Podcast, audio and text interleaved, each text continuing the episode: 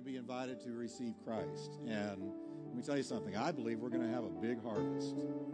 I do. And I want to encourage you. It's not too late for you to be a Matthews. As a matter of fact, they're training Matthews right now. now I hate to lose you. If you want to go back there and get trained to be a Matthew, run, don't walk. Because they're doing it right now. And we're going to open up our homes and we're going to believe God to touch the lives of the lost. Listen, a church that's not having babies, and I mean spiritual babies, has got something wrong with it. Amen? This is a watering hole for the saints and a hospital for sinners. We want down and outers, up and outers. We want people hooked, addicted, troubled, possessed, depressed, suicidal, street people, corporate people. We want them all black, white, yellow, red. We want them all. We do. And so, uh, encourage you to pray for that. Get it prayed up because that's going to be a great week. And be thinking of who you can invite, okay? Because you may see God bring the breakthrough you have been praying for for years. Okay? All right. How many of you ready to learn that word now? You, you got to be because you're here tonight. Braved your way through traffic and all of that to get here. And some of you came from an hour away. So, and further than that, believe it or not. So, God bless them. Let's pray together and we're going to start connecting the dots tonight. Father, we thank you for the Word of God that you have given to us the most precious gift. Next to our very salvation, you gave us your word. And Lord, we treasure that word. It is to us honey, gold, silver, diamonds. And we pray that tonight you will help us to connect the dots of the Old Testament and understand the entire warp and woof and the theme of it so that we will not be a church biblically illiterate. We will know our Bible, and thereby we will be able to answer a skeptical world of why we believe what we do. Now, can you just look up and say, Lord, teach me tonight to open up my heart to you? And I thank you for making it plain to me, your very word, in Jesus' name. Amen. All right, turn to your neighbor and tell him it's going to be good tonight. Now, I am working with a new clicker, so you're going to have to let me. There we go. Okay, it worked, but it was slow. So, everybody just say amen. amen. Now, will it go back, Tyler? Okay, there it is. Well, I hope. Okay, there we go. I, I, this is the first time I've clicked the new clicker because our old clicker broke. Clickers break. Okay? So there we go. All right. Now, we're going to start out tonight real foundational. As a matter of fact, what this is going to be, it's going to be like a, I hate to sound seminary like, but it's going to be like a survey of the Old Testament. And uh, it's going to be like a seminary course. I just can't give you credit for it, but God will give you credit for it. Okay? So we're going to start out real foundational. Some of you are going to uh, know already some of the things I'm going to say, but it never hurts to hear it again. I study the same old truths over and over again, and they never get old in the sense that it's God's Word. So start real foundational. By the time we're done, you are going to understand the Old Testament from Genesis to Malachi. Okay? You're going to understand it. And, and how we got it and what it's all about, and you're going to be way ahead of most Christians, I'm sorry to say. Okay? So, here's our key verse, and I want you to read this out loud with me, would you? All scripture is given by inspiration of God, and it's profitable for doctrine, for reproof, for correction, and for instruction in righteousness, that the man of God may be perfect, thoroughly furnished unto all good works. Now, there it goes. The Bible is written, is the written word of the one true God. The word Bible means the books. And the Bible is one volume which consists of 66 separate books, but it's one volume. Okay? Now, the word scripture is also used to refer to God's word. And this word comes from a Latin word which means writing. And when the word scripture is used with a capital S, it means the sacred writings of the one true God. Can you hold up your Bible for a minute?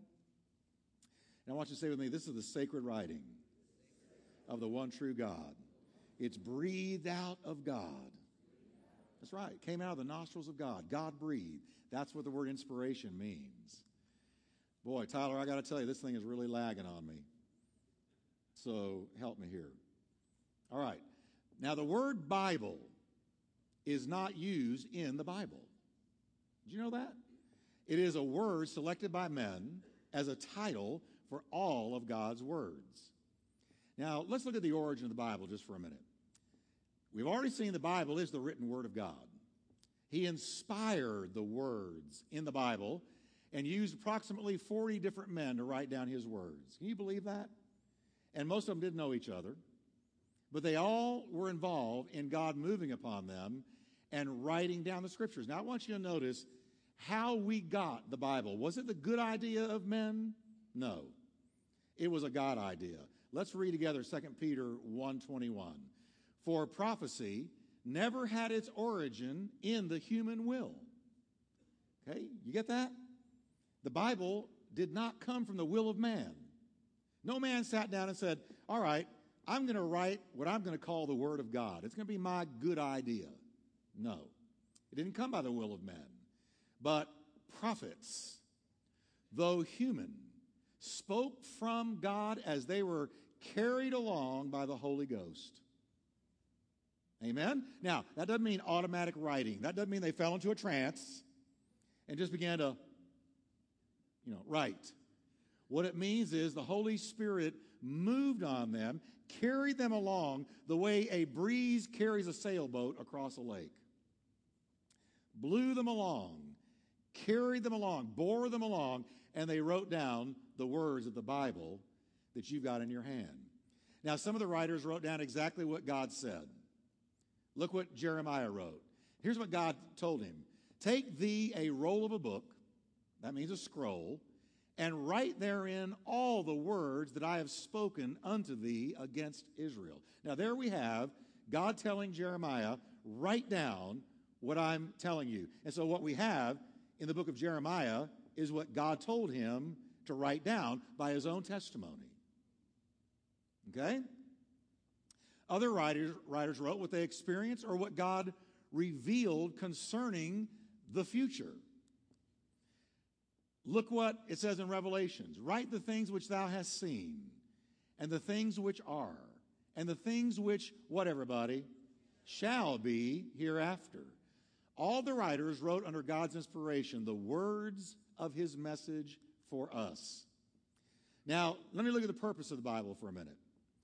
The Bible itself records its main purpose, and here it is. We already read it, but let's do it again. All scripture is given by inspiration of God and it's profitable for doctrine, reproof, correction, and instruction in righteousness, that the man of God may be perfect, thoroughly furnished unto all good works.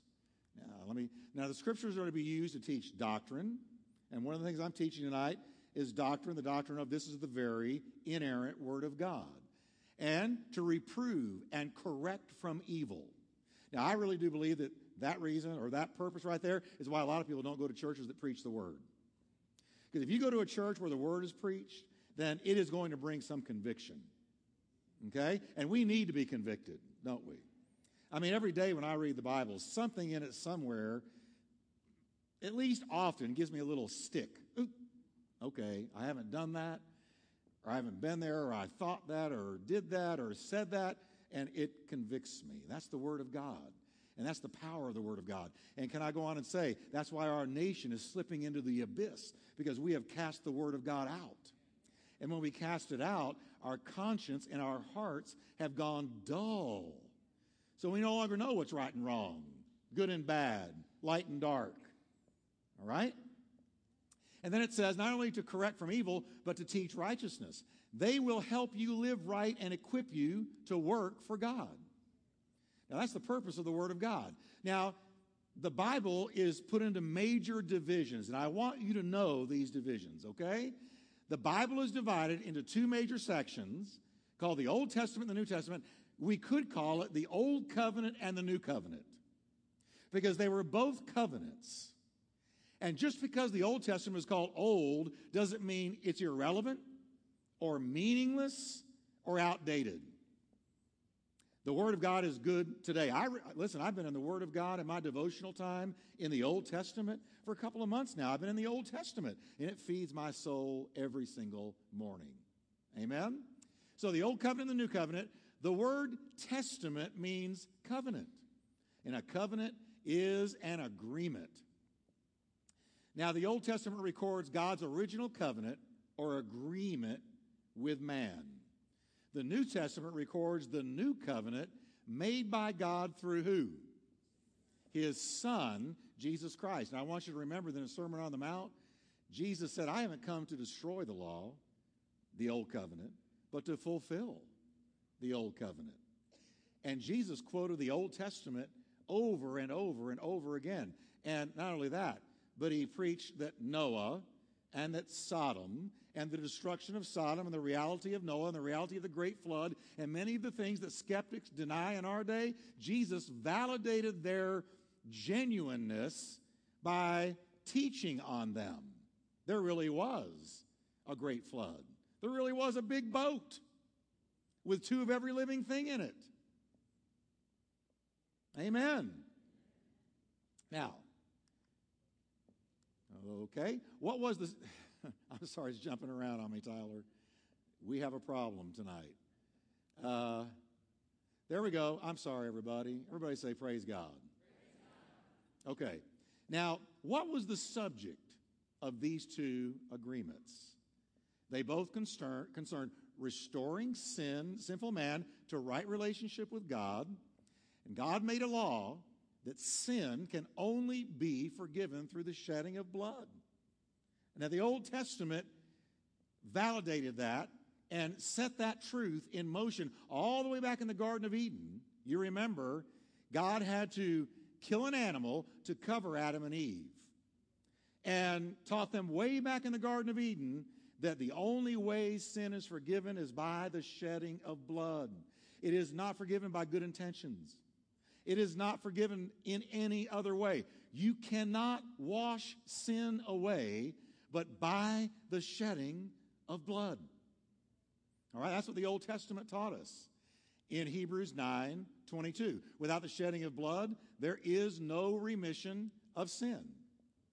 Now, under God's agreement in the Old Testament, blood sacrifices of animals were made by man to obtain forgiveness for sin.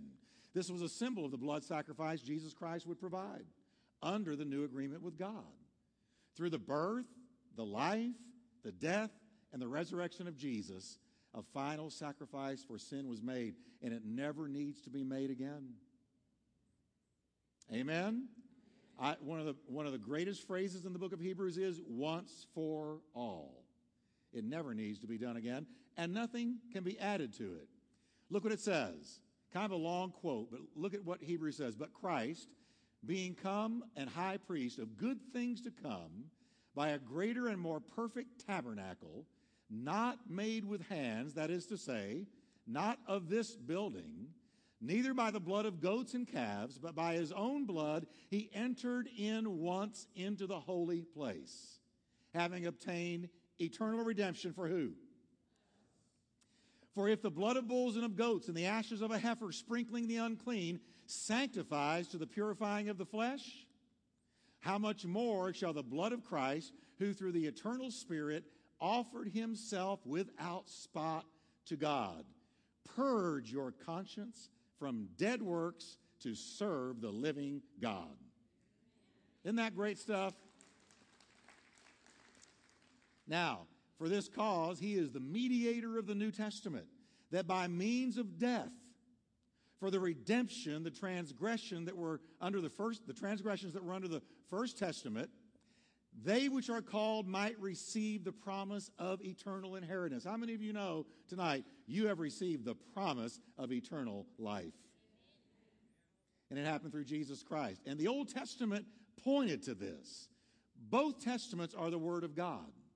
And we must study both in order to understand God's message. You can't understand the New Testament fully unless you understand the Old. Now, the terms Old and New Testaments are used to distinguish between God's agreement with man before and after the death of Jesus Christ. The death of Christ, for me, and I believe the scriptures show this, is the defining moment in the history of mankind. No wonder it's BCAD. And I don't go with BCE, never will.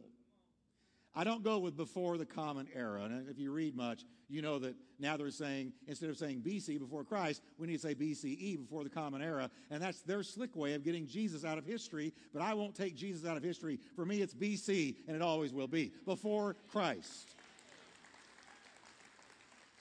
Now, so we don't disregard the Old Testament just because it's called old. Now, let me show you some further divisions. The Bible is further divided into how many books? 66. The Old Testament has 39 books. The New Testament contains 27 books. Each book is divided into chapters and verses. But guess what? Those 66 books make one volume. Can I give you a little bit of news tonight? You have a personal library. It's in your hand. Hold up your Bible again. See, you've got a library of 66 books right there. All of them different, 40 different authors from God to you. It's almost like God said, You've got mail. Okay? And it's straight from heaven. It's a special telegram. It's God's love letter to you and me. It tells us all about God, the things we need to know about Him. Now, it goes on.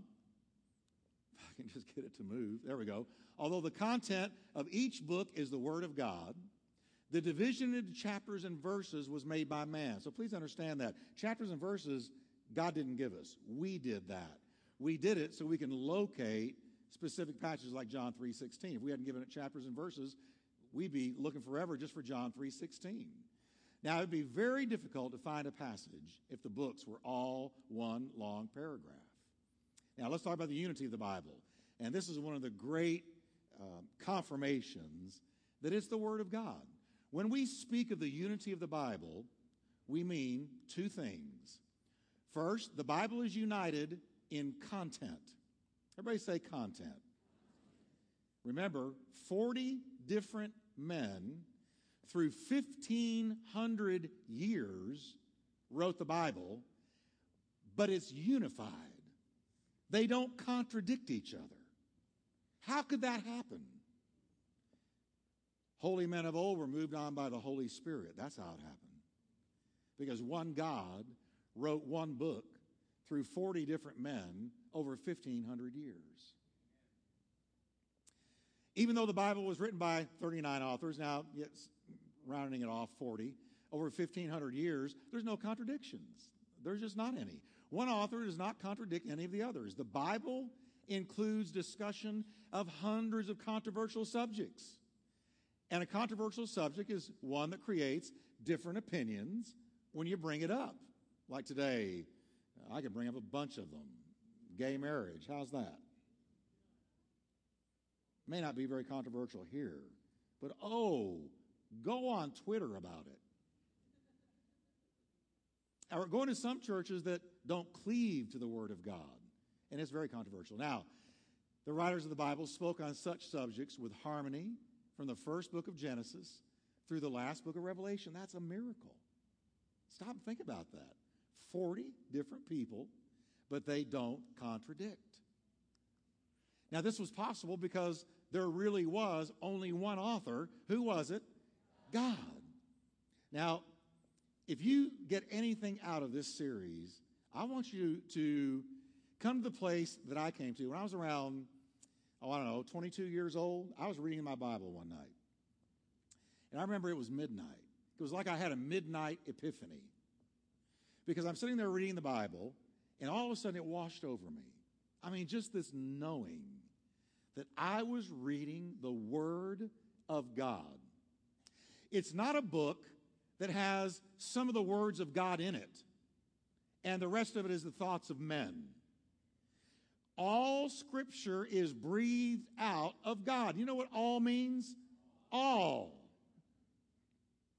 So in the original manuscripts, it was all God's Word.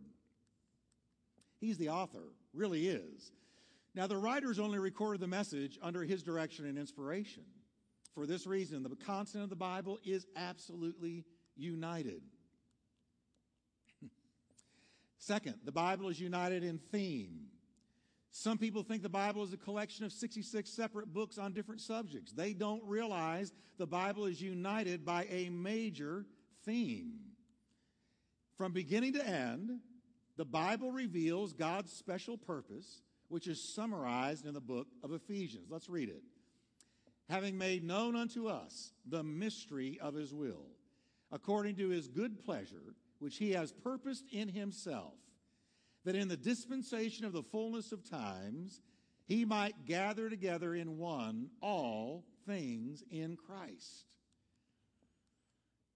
both which are in heaven and which are on earth, even in him, in whom also we have obtained an inheritance, being predestinated according to the purpose of him who works some things after his will. Oh, I'm sorry, I misread. I'm glad y'all were looking. Because what does he work after his own will? All things. So history really is his story. Okay? And even though it looks like sometimes the devil really is in control and the world's gone nuts, believe me, the invisible footprints of God are walking out the divine providence and sovereign will of God and no devil in hell and no flesh on earth will ever stop him. And at the end of time, Christ will stand there and all things will be wrapped up into him. That's what he just said. The Bible reveals the mystery of God's plan, which is the unifying theme of the Bible. It's the revelation of Jesus Christ as the Savior of sinful mankind. Now, Jesus explained how the Old Testament centered on him. Remember those two guys walking down the road to Emmaus? And they're all downtrodden and beat up and disillusioned and blown away by seeing Jesus crucified on the cross. Remember that? And a stranger walked up to them. Remember that? And they didn't know who he was. And he began to talk to them. And he said unto them, These are the words which I spoke to you while I was yet with you that all things must be fulfilled which were written in the law of Moses and in the prophets and in the Psalms concerning who? You know what Jesus is telling them right there? The whole Old Testament is about him. I'm going to say that again. The entire Old Testament, in types and shadows and figures, are all pointing to the day Jesus hung on that cross. He said, Moses, the prophets, and the Psalms were all about me. Now, with this introduction, Jesus continued, and it says, He opened their understanding that they might understand the Scriptures. And that's what my prayer is for us here tonight. That He'll open our understanding that we might grasp the Scriptures and see that He really is what the Old Testament looks forward to and the New Testament looks back on. The Old Testament anticipated the cross, the Gospels tell the story of the cross, and the epistles point back to the cross. But the whole Bible is all about J E S U S. That's the whole Bible in a nutshell. It's all about Jesus. Amen? Now, what was the key, uh, the key that Jesus gave them to understand the scriptures? The fact that its major theme focused on him. He said that's the key to understanding the scriptures. He said, Thus it is written, and thus it behooved Christ to suffer, he tells these guys, and to rise from the dead the third day. He said, This wasn't a mistake. This was the will of God all along. It's what all the sacrifices pointed to. the slaying of the lambs, the, the sacrifices on the altar, the temple, everything that God taught, all the feasts, they all pointed to Jesus suffering, dying, and rising from the dead. And that repentance and remissions of sh- sins should be preached in his name among all nations, beginning at Jerusalem. And you are witnesses of these things. Now, here are these two guys, and, and the light is starting to go off in their head. You know, they're headed to Emmaus to crash and burn. And Jesus apprehended them on the way and said, Let me bring you back to what you should have remembered I already told you about. It's all about me. I was supposed to die, and here I am, and I'm risen from the dead, and you don't even know who I am. The Old and New Testaments both tell the story of Jesus. The Old Testament prepares us for its happening, and the New Testament tells us how it happened. This unites the Bible in one major theme. Amen. Now, the people who look forward to Jesus under the Old Testament were saved from their sins through faith in God's promise. Do you know that? If they believed in God's promise, they were saved from their sins. God redeemed them from just believing in the promise. Everyone who looks back to it as having been fulfilled in Jesus Christ is saved in the same way. Now, how many of you have, have looked back and said, I believe he died on the cross for me, I believe he covered my sins, and I believe he rose again from the dead? How many of you? And when you did that, you were changed. Amen? You were given a brand new heart, and behold, the old is passed away, and all is become new. Amen. Now, let me talk to you about the diversity of the Bible for a minute. When we speak of the diversity of the Bible, we mean the Bible has variety. It records different ways in which God dealt with people and the different ways in which they responded to Him. And go back. There we go. The Bible is written in different moods. Some portions express joy, others sorrow. And the Bible includes different types of writing.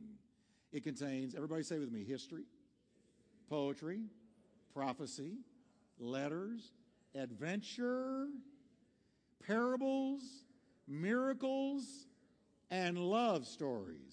It's still the all time number one bestseller in the history of the world. I read just last week that the Bible is, is breaking all records in its sales across the world. It's the number one. Be- Why is it the number one bestseller? Because God wrote it. And what do you see up there that any good book does not have? The Bible has it all. And because of its variety, the Bible has been further divided into major groups of books, and we need to understand these. Old Testament divisions. The book of the Old Testament are divided into four major groups. I want you to say them with me law, history, poetry, and prophecy. Now let's look first at the books of the law. You know what they are, but we're going to say them together. We call this the Pentateuch. Let's say them Genesis, Exodus, Leviticus, Numbers, Deuteronomy. That's the Pentateuch. First five books of the Bible are the first five books of law. Now, these books record the creation of man and of the world by God and the early history of man. I was listening to a radio preacher on the way here. Um, Life Talk, going down the highway, and he was talking about the book of Genesis and creation. And I was amening him. And then I realized it was me. No, I'm just kidding. But it was good teaching. I liked it. I said, I'll own that. God made the world. I mean, God made the world. Amen? Uh, they tell how God raised up the nation of Israel as a people through which he could reveal himself to the nations of the world. These books record the laws of God. The best known parts are the Ten Commandments. And I tell people, you know, you ought not gripe that the Ten Commandments are not in the schools if they're not on your refrigerator. I'm going to say that again. You ought not gripe the Ten Commandments are not in the schools anymore if they're not on your refrigerator. Because the Ten Commandments are taught in the home. Amen? And boy, if they would get back in the schools, I think some of this crazy, insane bloodshed would stop. I really do. The books of the law give us the greatest of all commandments and the second greatest commandment. What did Jesus say was the greatest commandment? Thou shalt love the Lord thy God. Let's say it together with all thy heart, soul, mind, and strength. And then the second greatest, and love your neighbor as yourself. He said all the prophets are summed up in those two commandments. That's in the book of the law. Now, then there's the books of history. Now, these are 12 books of history in the Old Testament. The names of the books of history are, we need to say them together Joshua, Judges, Ruth, 1 and 2 Samuel, 1 and 2 Kings, 1 and 2 Chronicles, Ezra, Nehemiah, Esther. Now, don't locate those books. We're going to go right by that. Uh, I can't. Can you flip that, Judy? Thank you. no, one more. Naturally, they do not tell everything that happened, but they record the major events and show the results of both following and ignoring God's law. Now, let's look at the books of poetry. There are five books of poetry. And the names of the books of poetry, let's say them together Job, Psalms, Proverbs, Ecclesiastes, Song of Solomon. Now, I love those. These books are the worship books of God's people, Israel. They're still used in worship with believers today. We sing the Psalms, other churches sing the Psalms. You turn to Psalms 23 and read it. What beautiful poetry. It's probably the best known poem in the entire world is Psalms 23.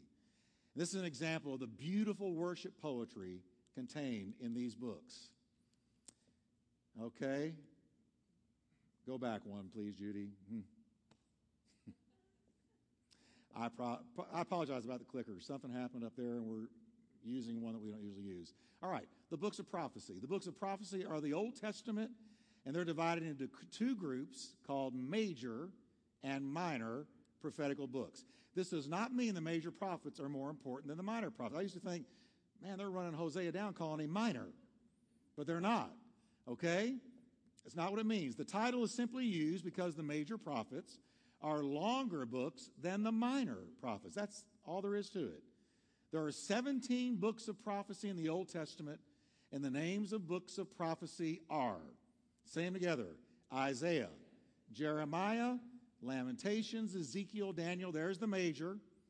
The minor, Hosea, Nahum, Joel, Habakkuk or Habakkuk, depending on where you're from. That's a joke. I've heard radio preachers say Habakkuk. I can't do it.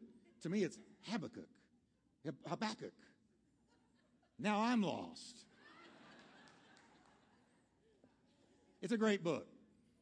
Amos, Zephaniah, Obadiah, Haggai, Jonah, Zechariah, Micah, and Malachi. Now, these books are prophetic messages from God to his people about future events. Many of the prophecies have already been fulfilled, but some remain to be fulfilled in the future. Let me give you a couple of examples. One of the greatest proofs of Christianity is the destruction of Jerusalem. Now, you remember when Jesus was walking around with his disciples and they stopped at Herod's temple. Herod's temple was considered one of the wonders of the world. It was an amazing, striking, fabulous structure. And the disciples pointed to it and said to Jesus, Is this something or what? Now, I'm paraphrasing. And Jesus said, Let me tell you something. The day is going to come when it's all going to be torn down, and not one stone is going to be left on another. I can't tell you how that stunned them. Because this thing had been decades, I mean, years and years and years in the building. And so to say that it's all going to come down and not one stone is going to be left on another was almost like me saying the day is soon going to come when there's going to be no more Dallas skyline. It's all going to be gone and there won't be one brick left on another. You would say, What? Jesus said that when he was about 33 years old. In 37 years, it happened. 70 AD, the Romans surrounded Jerusalem. Inside were all the Jewish people.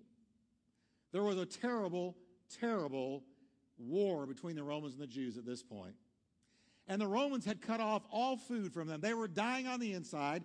I read recently in Josephus, the Jewish historian, that, that they had dumped 600,000 people, dead bodies, out of the gates of Jerusalem before the end even came, who had died of starvation.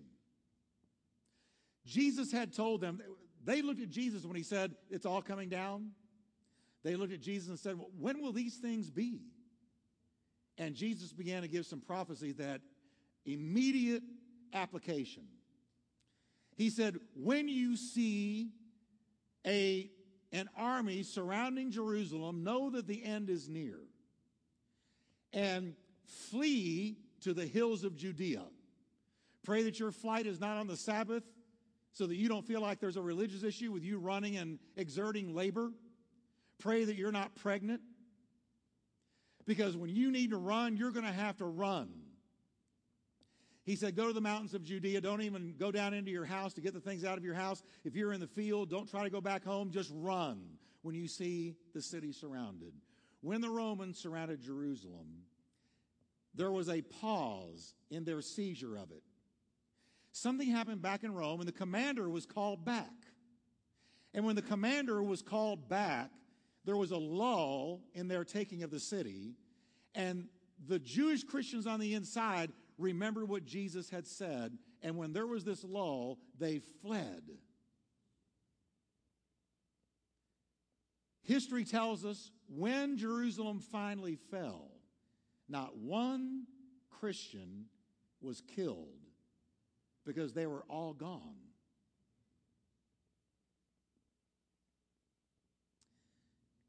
God delivered them before the judgment, but then it all took place, and the temple was burned to the ground. And the reason one stone was not left upon another was because there was gold between those stones. And the soldiers threw every stone down to get all the gold out of it they could. So it was greed that caused every stone to be brought down.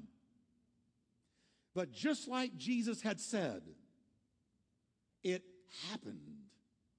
Jerusalem, Jerusalem, how I would have gathered you to myself like a chick gathers, or like a hen gathers her chicks, but you would not.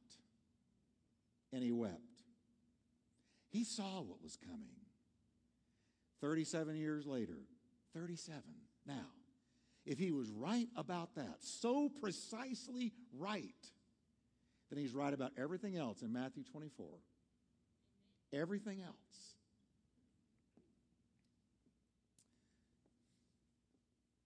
Prophecy is one of the great validators of the authenticity of the Bible as the Word of God.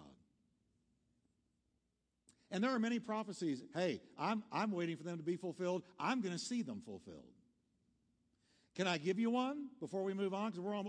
Let me let me just give you one real quickly. Go home and read Ezekiel 38 and 39, but particularly 38. There you will read that one day soon, this has never been fulfilled in all of history, but it's a prophecy. And it says that there is going to be a land to the uttermost north of Jerusalem, and that is Russia. There ain't anything else to the uttermost north but Russia is going to gather around itself many different allies Syria, Iran, Iraq, Egypt. He lists and he names several nations, several countries that are right there on our map today, and every one of that that, are, that Ezekiel names are rabidly anti-Israel and pro-Islamic right now and that Russia will lead this confederacy of nations down against Israel in a mighty, awesome, I'm going to call it a final jihad. And it's going to look like that little tiny nation of Israel is cooked, done, over with, because they'll come from every direction. It says a great company on horses, a great company with weapons, a great company with one mind and one heart to wipe out the nation of Israel. And what do we always hear coming from Iran? We're going to absolutely wipe Israel off the map. The very thing that Ezekiel said they would try to do is coming out of the mouth of these Islamic nations right now, today, tonight. And the Word of God fingered them, pointed to them, named them. I, I, I, really wouldn't be surprised if I woke up in the morning and saw on the news that Russia and a great confederacy of many different Islamic nations that come against Israel, it says to take their riches, to take their treasures and their riches. No question about it. They're going to go uh, uh, against Israel for their oil and for the mineral deposits at the bottom of the Dead Sea. And they'll do it. That's yet to be fulfilled. That's, that's waiting. Now, if the Bible was so completely accurate about everything else, believe me, all the actors on the stage of this upcoming drama are in place. They're all in place. And little Israel, the Bible says, right when it looks like they're just about wiped out, God in heaven pours out his fury. Pours out his fury. Seriously, they are completely.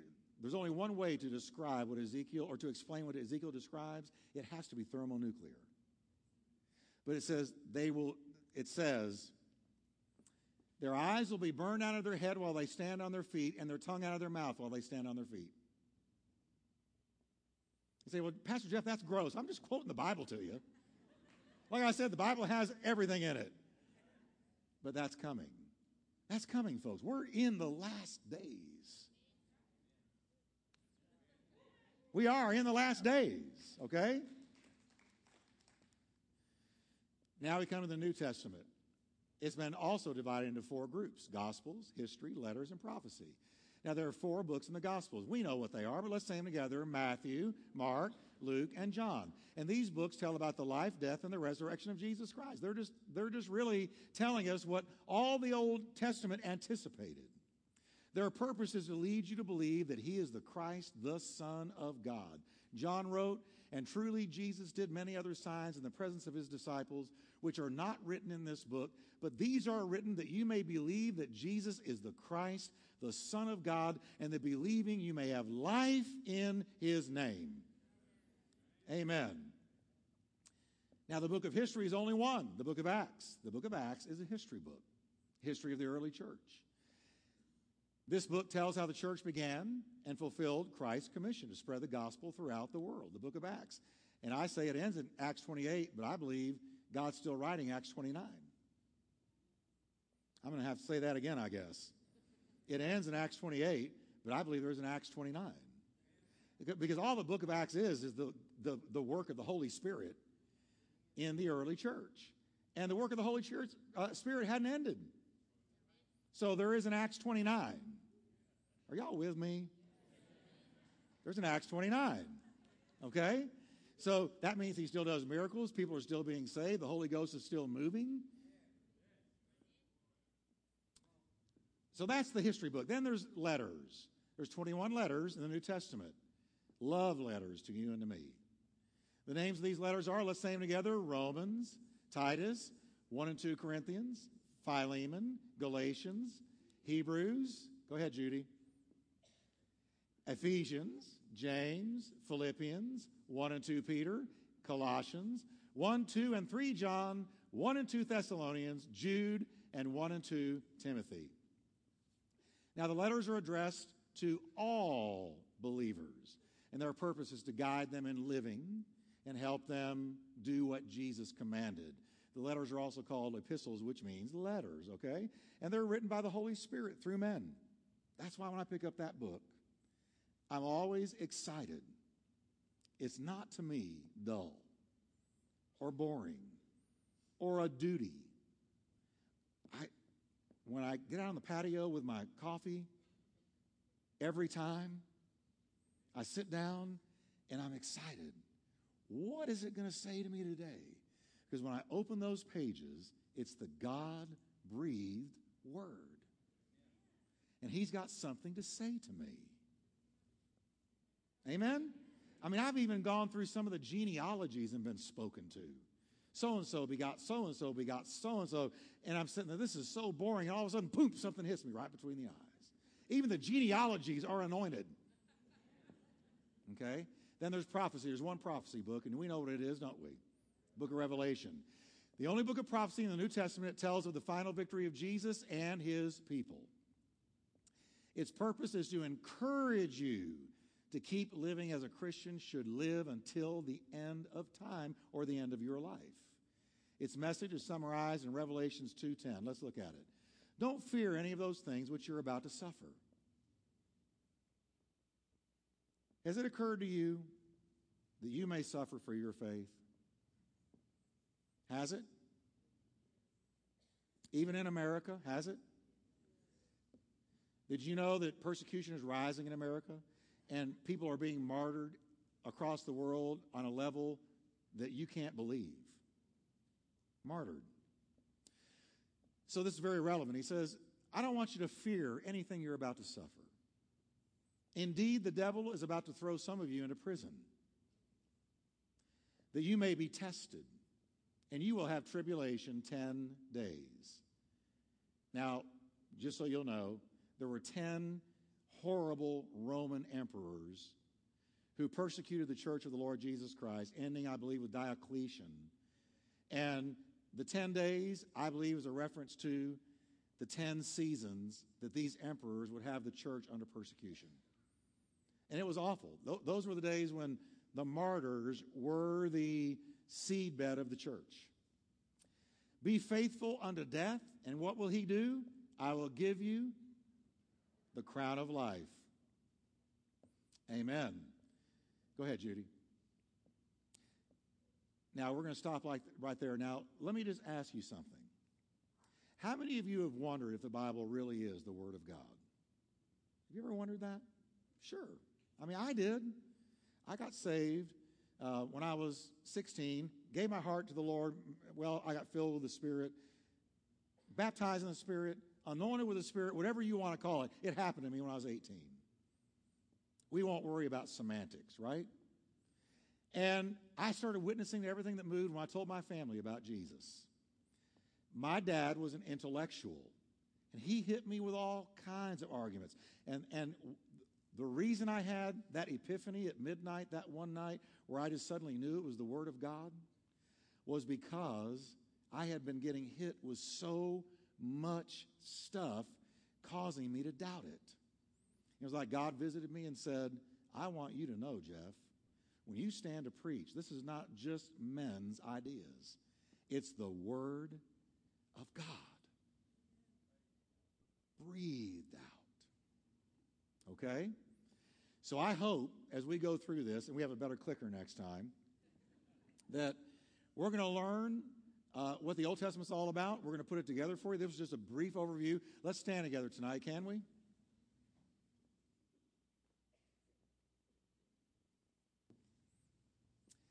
Amen. Let's, let's just come to the Lord and thank Him for His word.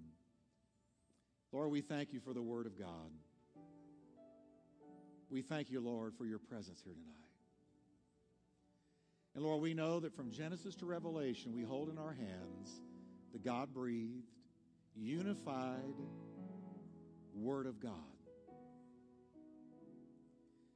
Lord, we thank you that it doesn't contradict, that it's not a bunch of various differing ideas, but that its one theme is Jesus Christ. Thank you, Lord. The Old Testament looked forward to him. The Gospels introduce him, and the letters look back on him and explain him, and Revelation predicts his soon return. Thank you, Jesus, for such an incredible book. Let's go ahead and just worship for a moment.